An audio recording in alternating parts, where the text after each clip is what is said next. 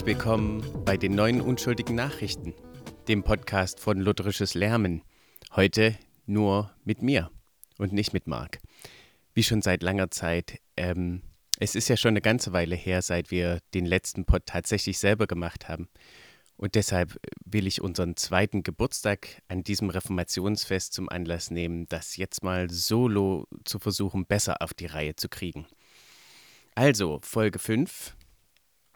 Heute gibt es zum ersten Mal mit Popcorn in der Vorlesung Audio.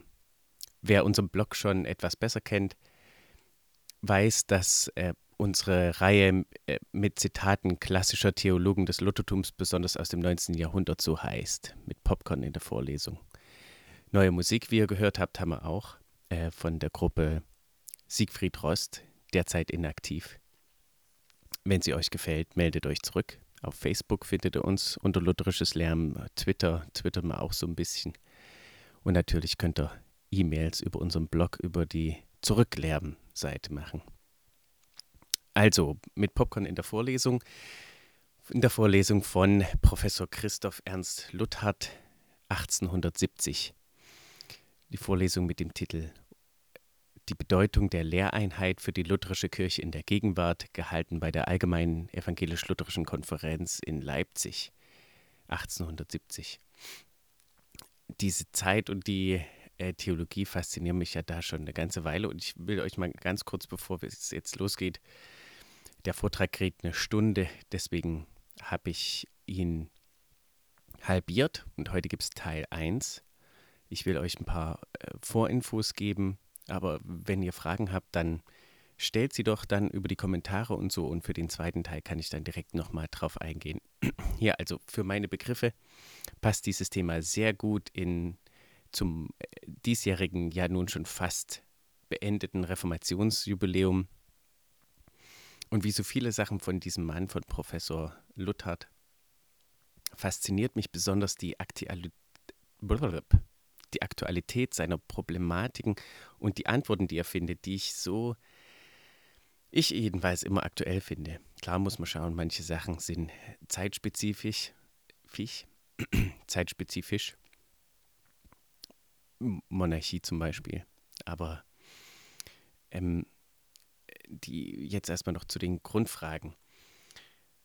Die Bedeutung der Lehreinheit für die lutherische Kirche. Was heißt das Ding überhaupt Lehreinheit? Was ist das für eine Idee für all die Leute, die jetzt mit weniger lutherischer Vorbildung dazukommen?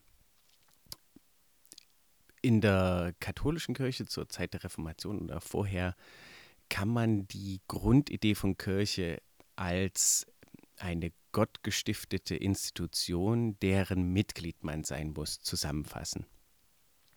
Was die Reformatoren, wie uns dann auch gleich Professor Luther erzählt, nicht er natürlich, ich lese das ein, ähm, also mit meiner Stimme, was die Reformatoren dagegen gesetzt haben, zumindest die lutherischen, ist äh, in der, in der Confessio Augustana im Augsburgischen Bekenntnis festgehalten, besonders in Punkt 7, wo es um die, ähm, dass die Zeichen, dass die Kirche, wenn ich es jetzt mal so ausdrücke, besteht in ihren Inhalten und in der Verkündigung dieser Inhalte und in der Austeilung und Gegenwart der geheimnisvollen Geschenke Gottes, sprich der Sakramente, Taufe, Abmahl, Absolution. Also das Konzept eines Vereins mit Mitgliedschaft steht entgegen dem Konzept einer, eines Inhalts, um den man sich versammelt und den man bekennt, für den man steht und in dem man lebt. Und ähm, zu Luthers Zeiten, speziell in dieser Zeit, war das nicht nur jetzt von der katholischen Seite irgendwie angegriffen, es gab hauptsächlich zwei, darauf gehen wir im zweiten Teil eher drauf ein. Die eine Seite war die Situation, dass die Kirchenoberhäupter damals die Staatsoberhäupter bzw. die deren Konsistorien waren, was äh, Anfang des 19. Jahrhunderts vielleicht einigen bekannt dazu führte, dass in Preußen einfach in der Landeskirche beschlossen wurde, dass es eigentlich keinen Unterschied zwischen reformierter Theologie und lutherischer Theologie gibt und deswegen die Bitte sich endlich, dass die Bitte sich endlich jetzt mal zusammenreißen und äh, gemeinsam Gottesdienst machen. Das gab schon viele Probleme und das war die Idee von einer Seite. Die andere Seite habe ich jetzt durch den Research für das hier herausgefunden, war der Protestantenverein, der sich äh, gegründet hatte in Baden oder Frankfurt, wenn ich jetzt richtig ähm, informiert bin. Jedenfalls geht es hier hauptsächlich um eine der wichtigsten Personen, die damit zu tun hat. Die wird jetzt hier im Vortrag nicht mit Namen genannt.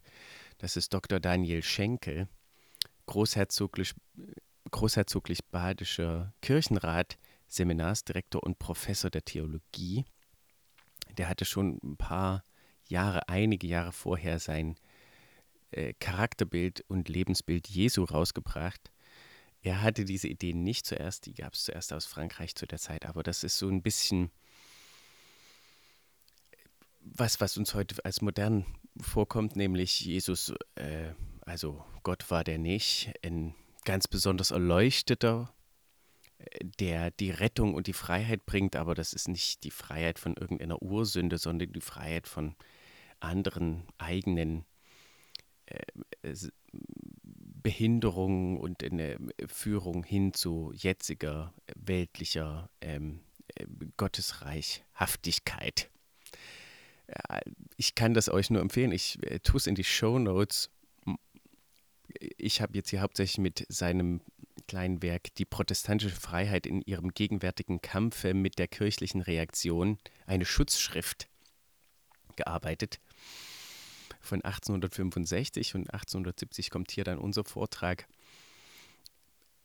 Die äh, Hauptforderung des Protestantenvereins, mit der sich Luther auseinandersetzt, im Gegensatz zu dieser Idee der Einheit der Lehre, also des Gleichsagens, des äh, Bekennens, des Confession, Confessio, Gleichsagens der einen Lehre, ist ähm, die Idee der Freiheit, die hier Dr. Schenkel, Professor Dr. Schenkel verbreitet, und zwar die Idee, dass jeder sagen und denken kann, was er darf, ähm, dass er sich von der Wissenschaft leiten kann und dass, wenn das nichts mehr zu tun hat mit christlichen ursprünglichen Inhalten, doch egal ist. Er bringt ein richtig geiles Zitat, lasst mich mal schauen, ob ich das hier gleich mal finden kann, von jemandem, der ihn beeinflusst hat, und zwar äh, ein gewisser Ulhorn, oder Ulhorn müsste man wohl sagen. Genau. Er ähm, bringt kein Zitat, das Zitat konnte ich gerade nicht finden, aber ich habe hier ein anderes von ihm selbst, was das Ganze sehr gut ausdrückt. Und zwar Zitat von äh, Seite 286. Der Herr wird an dem Tage der Abrechnung nicht fragen nach der Stellung zur Augsburger Konfession, zum Heidelberger Katechismus und zum apostolischen Glaubensbekenntnis, sondern er wird fragen, hast du den geringsten meiner Brüder, wenn er hungerte, gespeiset, wenn er dürstete, getränkt, wenn er fremd war, beherbergt, wenn er nackend war, gekleidet, wenn er krank oder gefangen lag, besucht? Wenn du das nicht getan, das heißt, wenn du deinen Bruder nicht tätige Liebe bewiesen, so bist du trotz deines Bekenntnisses und deines Glaubenseifers doch nur ein Übeltäter, der von mir weichen muss. Also, super geil. Jedem, der sich ein bisschen damit auskennt. So viele äh, Ideen, äh, heutige Ideen, was äh, schwierig an Liberalismus ist, in einem Satz reingetan. Im Endeffekt ist es einfach nur wieder ein Gesetz. Ein Gesetz des Guttuns, das erfüllt werden muss. Es sind nicht die Werke, wie sie im Luthertum ähm, bekannt werden, als die Sachen, die Früchte, die aus unserem Glauben, aus unserer Errettung kommen, die Errettung, die es ohne Werke gibt, die wir uns nicht verdienen durch Christus von unseren Sünden, die Gemeinschaft mit Gott, sondern natürlich ist es scheißegal, was du glaubst. Entschuldigt bitte. Ähm, äh, es ist komplett egal, ob du glaubst, dass Jesus Gottes Sohn war, äh, wahrer Gott und wahrer Mensch. Das ist absolut egal. Es geht nur darum, was du deinem Nächsten getan hast. äh, und somit äh, gehen wir wieder komplett rum äh, zu jedenfalls dem, was ich gehört habe, ursprünglicher Katholizismus war damals. Sehr interessant und ähm, interessant auch zu hören hier, was äh, Luthard dem entgegensetzt, vor allem dieser Idee der Lehrfreiheit in der Kirche. Nun ist es tatsächlich so, dass wir ja in unserer heutigen Gesellschaft, in, nicht Gesellschaft, sondern in unserer heutigen Kirche, ist das ganze, die ganze Idee schon fast fremd, aber hört euch an, was ihr zu sagen habt und lest euch ernsthaft den siebten Artikel, den fünften Artikel von der Confessio Augustana durch und, und hört euch, ähm, hört euch äh, Luther's Worte an, die er da gebracht hat. Eine Info noch, er erwähnt zum Beispiel die Gnostiker, die Theologen unter euch kennen das. Für alle, die keine Theologen sind, die Gnosis, die Gnostiker waren die zweite große Fehllehre oder Häresie, die sich schon ganz früh in der Kirche ereignet hat. Die erste sehen wir und hören wir noch im Neuen Testament. Paulus schreibt oft zu den ähm, denen, die gesagt haben, dass man die äh, jüdischen ähm, Gebote noch halten muss, dass man sich noch beschneiden lassen muss und sowas. Das war eine Fehllehre, die da bekämpft wurde. Und die Gnostiker, die hatten ganz andere Ideen. Aber dazu gehen wir mal ganz äh, später ein. Da geht es hauptsächlich um die Idee, dass die Wahrheit hinter dem Text liegt. Auch sowas haben wir heute sehr gerne. Also sprich, Jesus ist nicht auferstanden, sondern auf irgendeine geistliche Bewusstseinsart auferstanden. Und das, entschuldigt, ähm, geht da rein. Ich lasse euch jetzt einfach mal hier direkt rein zu Professor Luthard. Freue mich auf euer Feedback äh, und wir sehen uns am Ende dieses ersten Teils des Vortrags wieder.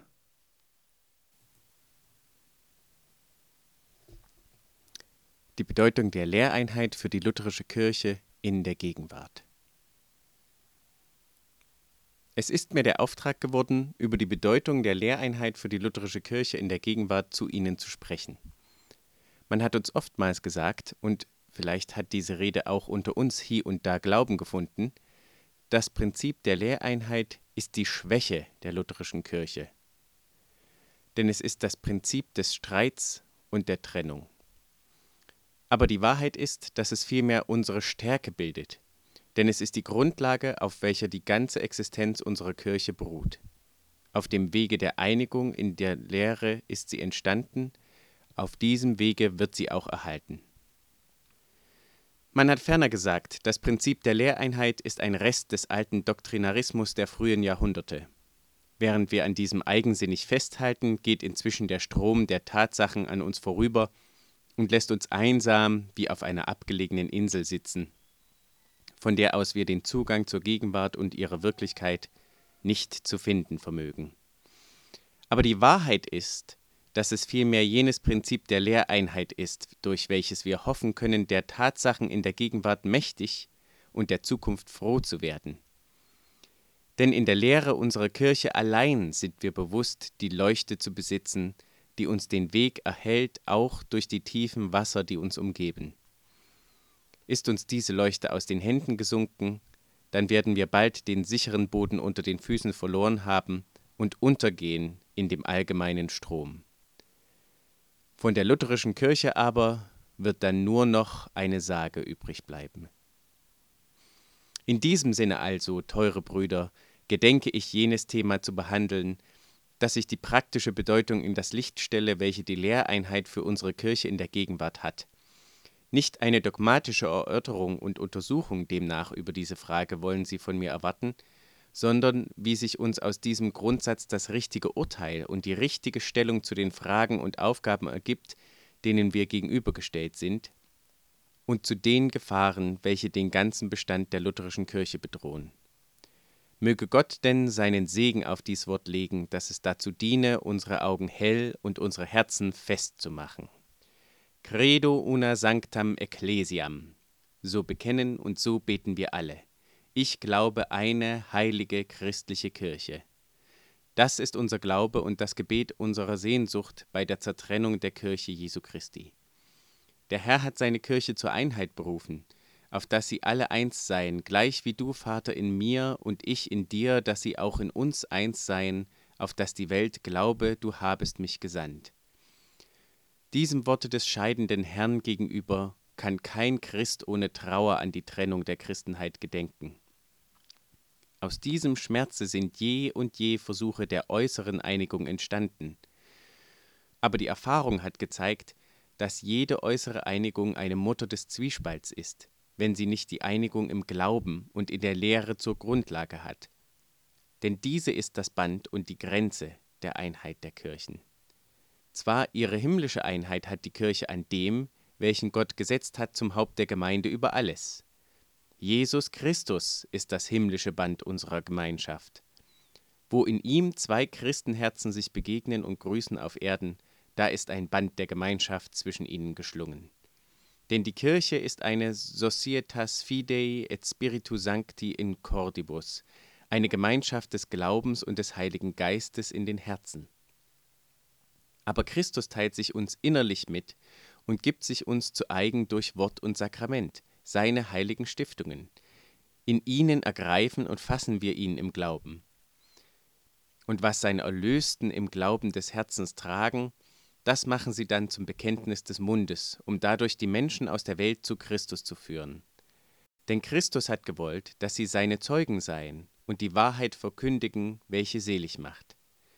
Seine Gemeinde auf Erden ist berufen, eine Predigerin zu sein, eine Verkünderin der Gnade, die sie besitzt, eine Botschafterin des Heils, eine Lehrerin der Völker.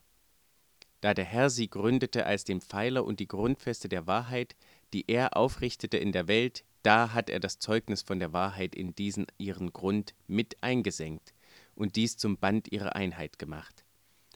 Er selbst, das eine himmlische Haupt, als der seligmachende Inhalt, niedergelegt in Wort und Sakrament, aufgenommen in den Glauben des Herzens, ausgesprochen im Bekenntnis des Mundes, sich entfaltend zur kirchlichen Lehre, die durch die Welt geht, sehet da die Einheit der Kirche, von der Höhe des Himmels herabsteigend in die Tiefe der Herzen und von da sich ausbreitend in die Weite der Welt.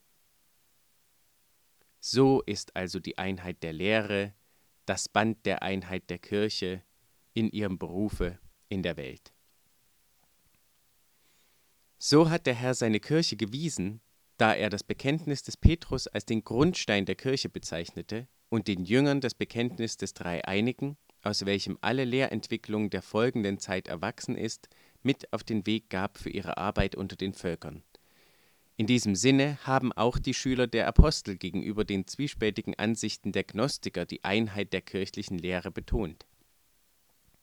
So haben denn auch im Einklang mit der Weisung des Herrn und der Lehre der Apostel und ihrer Jünger im Gegensatz zum Irrtum Roms, welches die Einheit vor allem in die Verfassung setzt, unsere Väter in den Tagen der Reformation jenes Wort eines großen Glaubens zum Grundsatz der evangelischen Kirche gemacht.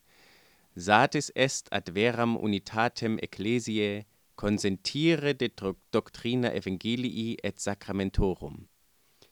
Es ist genug zur wahren Einigkeit der christlichen Kirchen, dass da einträchtiglich nach reinem Verstand das Evangelium gepredigt und die Sakramente dem göttlichen Wort gemäß gereicht werden dieses ist genug. Denn auf Wort und Glaube hat der Herr seine Kirche gestellt. Also hat sie ihre Einheit in der einen Lehre, die von dem Wort und Glauben richtiges Zeugnis ablegt. Dies ist genug, aber dies ist auch das unumgänglich Notwendige. Denn so notwendig für das Dasein der Kirche das Wort und der Glaube sind, so notwendig ist für ihren Bestand die Lehre, und wie ihre Einheit beruht auf dem einen Wort und der einen Taufe und dem einen Glauben, so beruht sie nicht minder auf der einen Lehre. Aber nicht Einheit in beliebiger Lehre fordern unsere Väter für die Einheit der Kirche, sondern den Konsensus in der wahren Lehre des Evangeliums und der schriftgemäßen Verwaltung der Sakramente.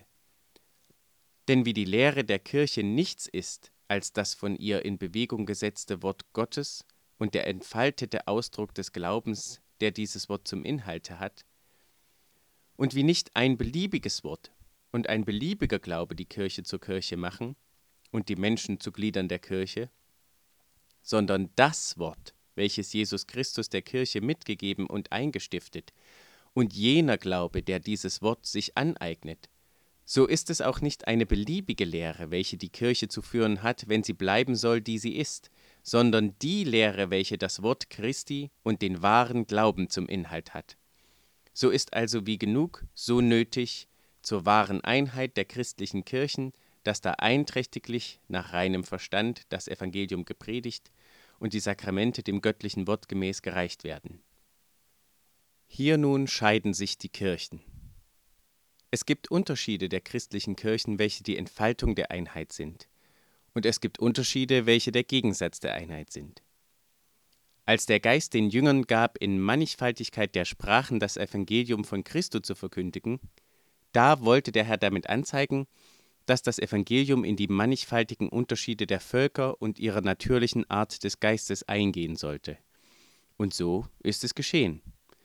Anders erscheint uns die Kirche im heißen Süden, anders im kühleren Norden, anders im Orient, der Welt des Beharrens, anders im Abendland, diesem Träger der geschichtlichen Bewegung, anders in den Ländern der monarchischen Tradition, anders auf dem Boden der republikanischen Freiheit. Aber das sind Unterschiede, welche die Entfaltung der Einheit sind.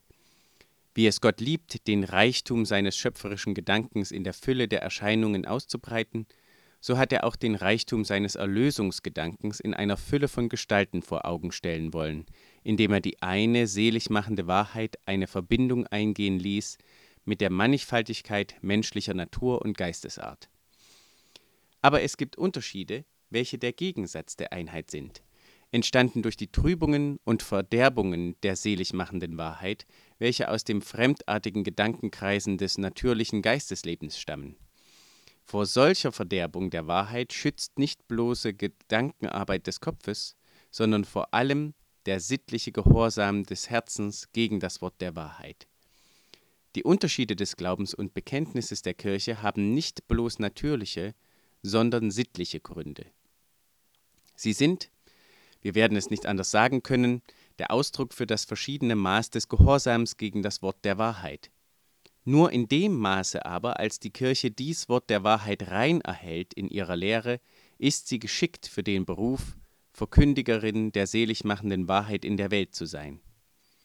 Denn nur in diesem Maße hat ihre Lehre die Wahrheit von Jesu Christo zum Inhalt. Darum hat denn auch unsere Kirche von Anfang an um ihres Berufes an den Seelen willen, den sie zu erfüllen hat, eifersüchtig auf Reinheit der Lehre gehalten und die Einheit in dieser Lehre zur Grundlage ihres Bestandes und zur unumgänglichen Bedingung der Gemeinschaft gemacht und durch allen herben Schmerz über die Trennung sich nicht davon abbringen lassen, unverrückt auf dieser Bedingung zu bestehen. Alle Ärgernisse, mit diesem Gedanken schließt das Augsburger Bekenntnis und die Apologie wiederholt ihn, alle Ärgernisse, welche aus der Trennung entstehen, wiegen nicht so schwer als die Verleugnung der seligmachenden Wahrheit.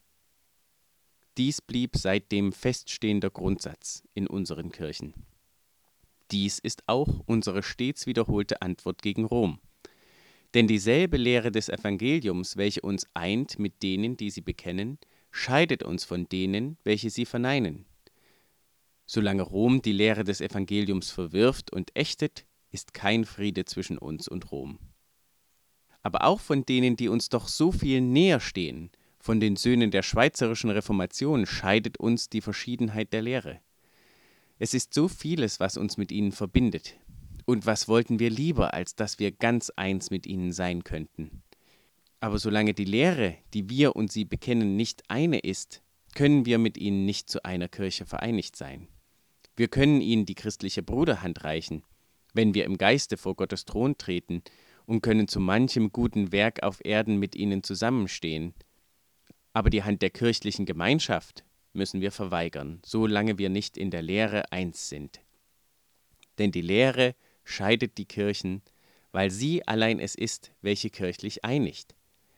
Denn nicht dadurch ist unsere Kirche einer geworden, dass etwa die evangelischen Fürsten sich vereinigten und einen Bund miteinander schlossen, nicht dadurch, dass etwa die von Rom getrennten Gemeinden gemeinschaftliche Ordnungen des Gottesdienstes oder der Kirchenverfassung annahmen, sondern dadurch, dass die Glaubenserfahrung, welche Luther machte, und die Glaubenserkenntnis, welche er gewann, in so vieler Herzen sich wiederholte und einen Widerklang fand, und so denn die Herzen und Gedanken in diesem einen Glauben und der einen Erkenntnis sich zusammenschlossen, und so dann auch der Ausdruck, welchen der gemeinsame Glaube in der Augustana gewann, das Bekenntnis aller wurde.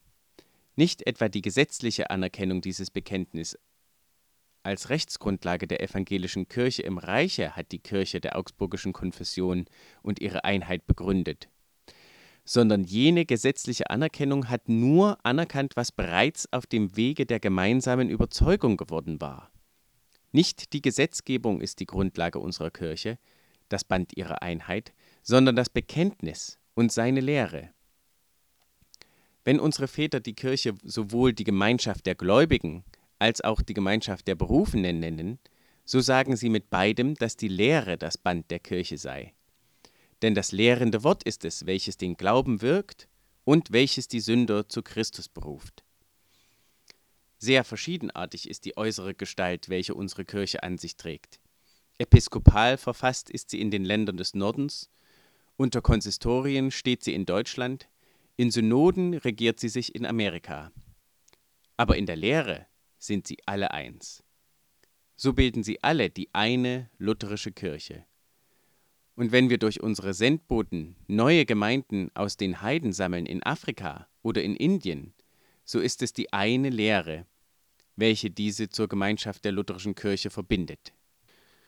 Und wenn wir klagen, dass die Grenzen der Territorien auch trennende Schranken zwischen uns aufrichten, so bildet die Einheit der Lehre doch das Band, welches alle lutherischen Kirchen nicht bloß Deutschlands, sondern auch der außerdeutschen Länder miteinander verbindet.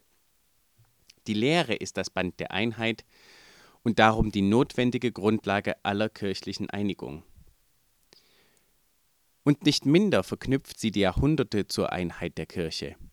Es ist die Gemeinschaft der Lehre, welche die lutherische Kirche des 16. Jahrhunderts und die des 19. zu einer lutherischen Kirche macht. Jene Gemeinschaft aufgeben, heißt die Gemeinschaft der lutherischen Kirche aufgeben. Wenn wir die Lieder und Gebete unserer Väter singen und beten, so ist es der Glaube unseres Herzens, der jene zum Worte auch unseres Mundes macht.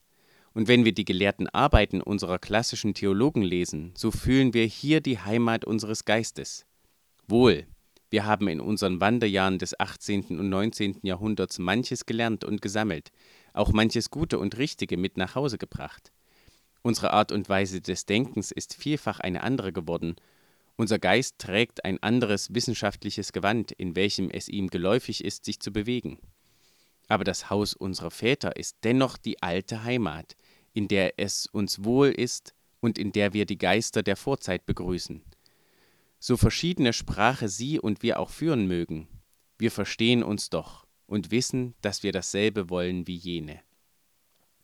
Und haben wir von unserer Wanderschaft auch manches Fremdartige mit nach Hause gebracht, das mit dem Geist und der Art des Hauses nicht stimmt, sondern allmählich ausgeschieden oder umgegossen werden muss, meine Brüder, so lasset uns Geduld haben und nicht vergessen, dass wir selbst und dass unsere Gedanken sich erst noch völlig zusammenfinden müssen zum Einklang.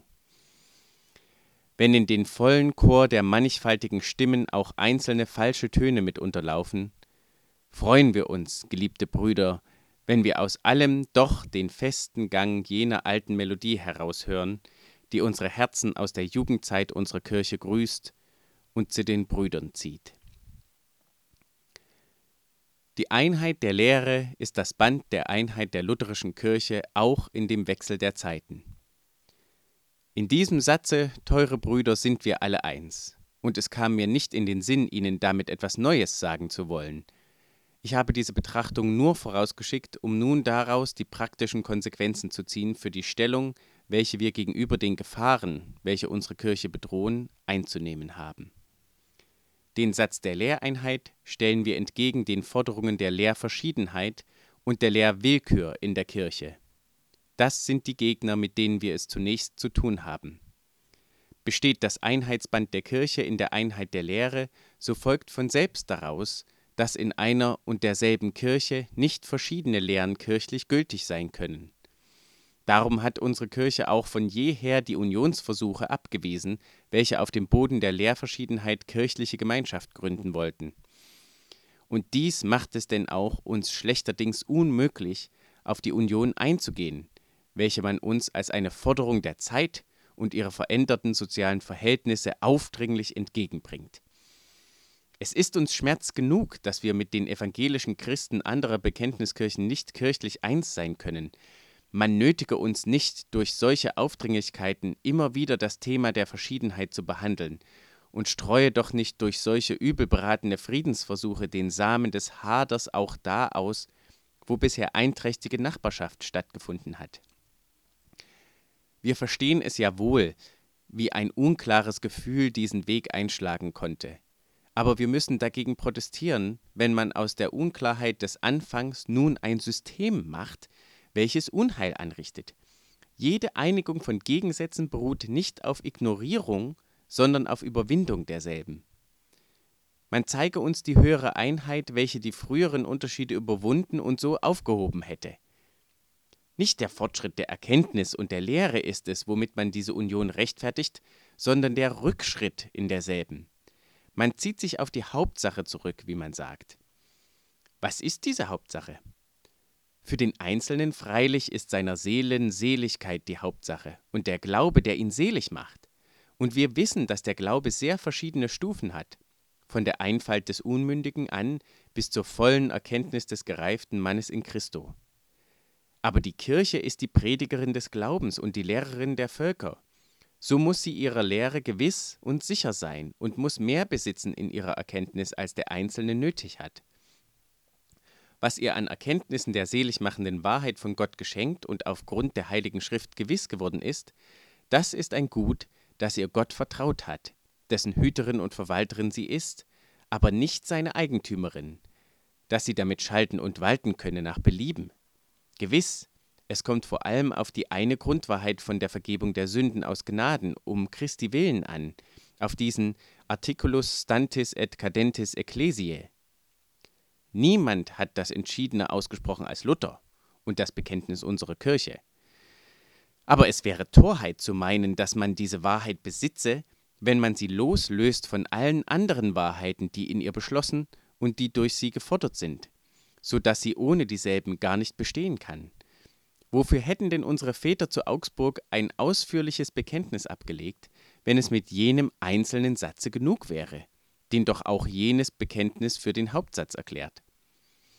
Oder wofür hätte Luther die schmalkaldischen Artikel wider die Irrtümer der römischen Lehre geschrieben, obgleich er alles auf jenen einen Hauptartikel zurückführt und nach demselben misst?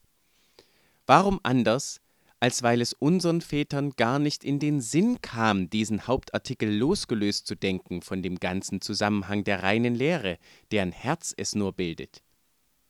Und wie es damals gegen Rom nötig war, so ist es noch heute nötig, dass wir der ganzen Summe seiner irrtümlichen Sätze die ganze Summe der reinen evangelischen Lehre und nicht bloß einen einzelnen Satz entgegenstellen.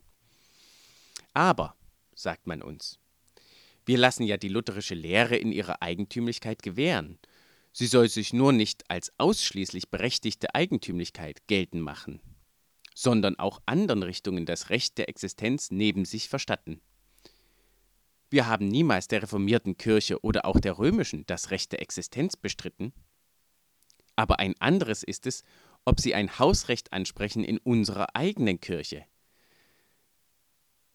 Das heißt nicht das Recht des lutherischen Bekenntnisses anerkennen, wenn man es nur als eine Erlaubnis des Einzelnen zugesteht. Das heißt nicht den Lutheranern gerecht werden, wenn man ihnen die lutherische Kirche verweigert. Denn nicht in der Einigkeit des Kirchenregiments und der Gleichförmigkeit des Gottesdienstes liegt nach den unfraglichen Grundsätzen unserer Kirche die Einheit derselben, sondern in der Einheit der Lehre. Den Akzent von dieser weg auf jene legen, ist in unseren Augen nicht evangelisch, sondern römisch. Das Bekenntnis ist nach lutherischen Grundsätzen nur da anerkannt, wo es als die bestimmende Norm und Macht alles kirchlichen Handelns anerkannt wird. Damit ist aber selbstverständlich ausgeschlossen, dass verschiedene nicht zusammenstimmende Lehren in derselben Kirche gleichberechtigt sein können. Denn die Kirche ist eine Gemeinschaft des Glaubens und der Glaubenslehre und nicht ein Haufe der Glaubensverschiedenheiten, in welchem der eine so und der andere anders zu lehren das Recht hat. Man hat gesagt, Gerade das erhalte die Gemeinden lebendig, wenn auf derselben Kanzel abwechselnd lutherische und reformierte Geistliche lehren. Aber ein leichtfertigeres Wort ist kaum je in so ernster Angelegenheit gesprochen worden. Das ist doch gerade, als ob die Lehre nur eine Absonderlichkeit der Theologen wäre, mit der man Nachsicht haben muss und welche die Gemeinde gar nichts anginge. Nun wahrlich, wenn die Lehre nur eine Sache der Theologen ist, wenn sie keine Bedeutung hat für das Leben der Kirche und die Führung der Seelen, wenn ich am besten tue, meine Theologie zu Hause zu lassen, wenn ich auf die Kanzel steige oder an das Krankenbett trete, dann gebe ich es noch heute auf, die Lehre der Kirche zu treiben und zu lehren. Denn um sich mit Dingen zu beschäftigen, die nur ein Spiel des Geistes sind, dafür ist das Leben zu ernst und seine Zeit zu kurz. Welches ist aber die Folge aus diesem Prinzip der Lehrverschiedenheit? Der Natur der Sache nach keine andere als die, dass die Gemeinden zuerst irre und dann gleichgültig werden gegen alle Lehre, weil sie aus einem so verkehrten Zustand der Dinge in der Kirche den Eindruck gewinnen müssen, dass auf die Lehre nichts ankomme. Und das letzte Resultat ist dann notwendig dies, dass der Grundsatz der Lehrverschiedenheit sich zum Grundsatz der schrankenlosen Lehrfreiheit entwickelt und so denn diese Union der Richtung des sogenannten Protestantenvereins die Wege bereitet. Man hat es uns sehr übel genommen, dass wir auf diesen inneren Kausalzusammenhang hingewiesen haben. Aber was können wir für die Logik der Sache? Wir haben sie weder erfunden, noch können wir sie ändern. Sie liegt in der Natur der Dinge und vollzieht sich von selbst. Der tatsächliche Beleg dafür aber bietet sich allenthalben dar. Mag auch die Union den Protestantenverein nicht anerkennen, so erkennt doch der Protestantenverein die Union an. Der Protestantenverein hat die protestantische Freiheit auf seine Fahne geschrieben. Aber er treibt Missbrauch, sowohl mit dem Namen des Protestantismus als mit dem der Freiheit. Protestanten heißen wir, weil wir in Glaubenssachen die Autorität der Majoritäten verwerfen. Jene aber nennen sich Protestanten, weil sie mit ihrem sogenannten Gemeindeprinzip die jeweilige Majorität in Glaubenssachen für entscheidend erklären. Wie der Papst durch die Majoritätsabstimmung neue Dogmen macht, so schaffen diese Protestanten durch Majoritätsabstimmungen alte Dogmen ab. Und wenn sie von der Freiheit reden, so ist die Kehrseite ihrer Freiheit die Tyrannei. Denn alle Meinungen, auch die negativsten, können sie tragen. Nur das, was man Orthodoxie nennt, nicht. Und welches sind die Konsequenzen dieser unbedingten Lehrfreiheit in der Kirche? Wenn die Geistlichen nicht mehr an das Bekenntnis der kirchlichen Lehre gebunden sind, Warum sollen es die Lehrer der Schulen sein? Haben sie nicht ebenso gut ihre Ansichten und Überzeugungen wie jene und ihr Menschenrecht der Glaubens- und Lehrfreiheit wie die anderen? Wenn aber die Lehrer in der Schule lernen dürfen, was und wie sie wollen, was soll das für ein Zustand der Dinge werden? Es ist das Joch des Unglaubens, welches die Gemeinden sich gefallen lassen müssen von denen, welche ihnen die Freiheit verhießen. Das Resultat aber ist das Ende der Kirche. Denn was dann übrig bleibt, ist keine Kirche mehr. Die Kirche ist eine Gemeinschaft der Bekennenden und nicht eine Schule der Suchenden oder ein Tummelplatz der Streitenden oder ein Haufe von Verneinenden. Wenn die Kirche nicht mehr das Zeug hat, die Fragen zu beantworten, sondern nur Fragen zu stellen, nicht mehr den Mut, die Fragenden zu bescheiden, weil sie nicht mehr die Gewissheit hat, die Wahrheit zu besitzen und die Lehrerin der Völker zu sein, was will sie dann überhaupt noch? Dann mag sie abdanken, zugunsten etwa der Philosophie und der Herrschaft der Schulen weichen. Das ist aber dann das Ende des Christentums. Wenigstens des Christentums der Apostel Jesu Christi. Darum also, weil der Bestand der Kirche auf ihrer Lehre ruht und das Band der Kirche in der Einheit der Lehre besteht, verwerfen wir den Grundsatz der Lehrverschiedenheit und der Lehrwillkür in der Kirche. Bis hierhin also erstmal. Vielen Dank an alle, die jetzt bis hierhin durchgehalten haben. Am Ende finde ich wieder ah, tolle, fast prophetische Sachen, die hier Professor Luthert sagt. Und zugleich natürlich wieder historisch festgelegtes, dieses Bedürfnis danach, dass auch die Lehrer sich festlegen müssen auf das, was sie lernen. Und äh, ja, ich schätze mal, für eine evangelische Schule wäre das bei uns immer noch die Frage. Für kirchliche Schulen ja. Aber wir, ähm, ansonsten ist das natürlich eher in seiner Zeit verankert. Und was uns äh, umtreiben sollte vor allem, ist eher, und was uns sicherlich auch umtreibt, ist die Frage, was dürfen Pfarrer predigen? Was denkt da unsere Kirche überhaupt? Das kommt jetzt darauf an, in welcher Kirche wir sind. All diese Fragen werden hier aufgeworfen und eindeutig beantwortet von jemand, der damals noch Teil zum Beispiel wie Lothar der sächsischen Landeskirche und der bayerischen Landeskirche war. Beides lutherische Kirchen dezidiert. Ja, mit dem allen lasse ich euch erstmal allein. Ich entschuldige mich übelst für diese Popgeräusche, falls ich immer noch hier ein paar Popgeräusche produziere. Ich habe so ein Netz, ihr müsst mir das jetzt nicht sagen, ich habe das falsche Mikro verwendet für diese Einlesung. Das hört man vielleicht jetzt schon. Hier ist es ein bisschen besser. Ja, so möchte ich euch danken für die Aufmerksamkeit. In ein paar Wochen kommt dann der nächste, der zweite Teil. Bitte lasst mich äh, wissen, falls ihr Fragen habt. Dann kann ich die dann schon äh, beantworten. Und äh, äh ja, und ich wünsche euch äh, Gottes Segen in der Zwischenzeit. Bleibt den lutherischen Lärm treu, lernt selber ein bisschen, immer auf faire Art, wie wir es ja auch versuchen, äh, und auf inhaltliche Art. Und so wünsche ich euch, äh, will ich euch entlassen mit dem, ja, es wäre perfekt, wenn ihr jetzt Abend hört. Ich finde, das Lied passt eher zu Abend, aber mit dem zweiten Lied von Siegfried Ross dieses Mal hat man ein bisschen Gitarre. Mal schauen, ob, man, äh, ob das unsere Lieder bleiben oder ob wir was anderes uns fürs nächste Mal überlegen.